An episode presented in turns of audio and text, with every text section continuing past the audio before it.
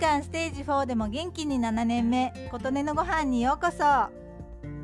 先日お話しした佐藤光郎さんの YouTube の動画で全社員が好きなことだけやり続けて8年目の会社が紹介されていました。私は結婚して転勤を繰り返すたびにいろいろなところでパートやバイトをしましたがその中で感じたのはパートやバイトであってもなかなか休めないということ。何曜日の何時から何時までと決まっていたら具合が悪くても大事な用事ができても突然はなかなか休めないし前々から休みたいと思っていてもなかなか休めないもので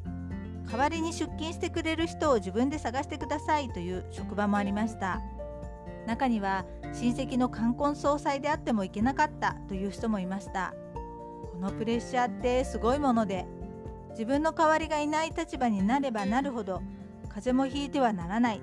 大切な用事ができても行かれない。などの精神的プレッシャーの中で過ごすことになります。そんな中でどうしても休まなければならないことが起きた時には同僚に対する申し訳のない気持ちを抱え職場が忙しければ忙しいほど休む人に対するネガティブな感情がみんなに発生したりその空気感に耐えられない真面目で仕事ができる人ほど仕事を辞めていってしまう。ようなことが起きたりして休むべきことが起こった時には休める環境の職場があればもっと働きに出たい人はいると思うんだけどと思ったりもしました。実際私自身も休まなければならない時に休みやすい職場であればもっと仕事をしたいと思っていました。紹介されていた会社は天然エビの会社とのことで仕事は完全にタイムカードで管理していて行きたくなった日に出社して休む時には休みますという連絡はしてはいけないというルールだとのこと。また会社で好きな仕事だけをやるとのこと。2ヶ月に1回のアンケートでやりたくない仕事に×をつけてその×をつけた仕事はやってはいけないというルールだとのこと×をつけた仕事を無理してやっていると怒られるそうです。そういう体制で今8年目で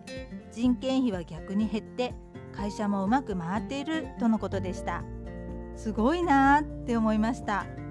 まさに私が思い描いていたような会社の在り方。そんな方法じゃ会社は回らないとかうまくいくはずないっていう思いが強くある中できるかもと思ってやってみることで試行錯誤しながらもできることってあるんだなという見本のような話でした。人を責めない社会がここにできてきている。本当に時代は良い方にどんどん変わってきているんですね。私も絶対無理と思っていることできる自分になれるかもって気持ちになりました。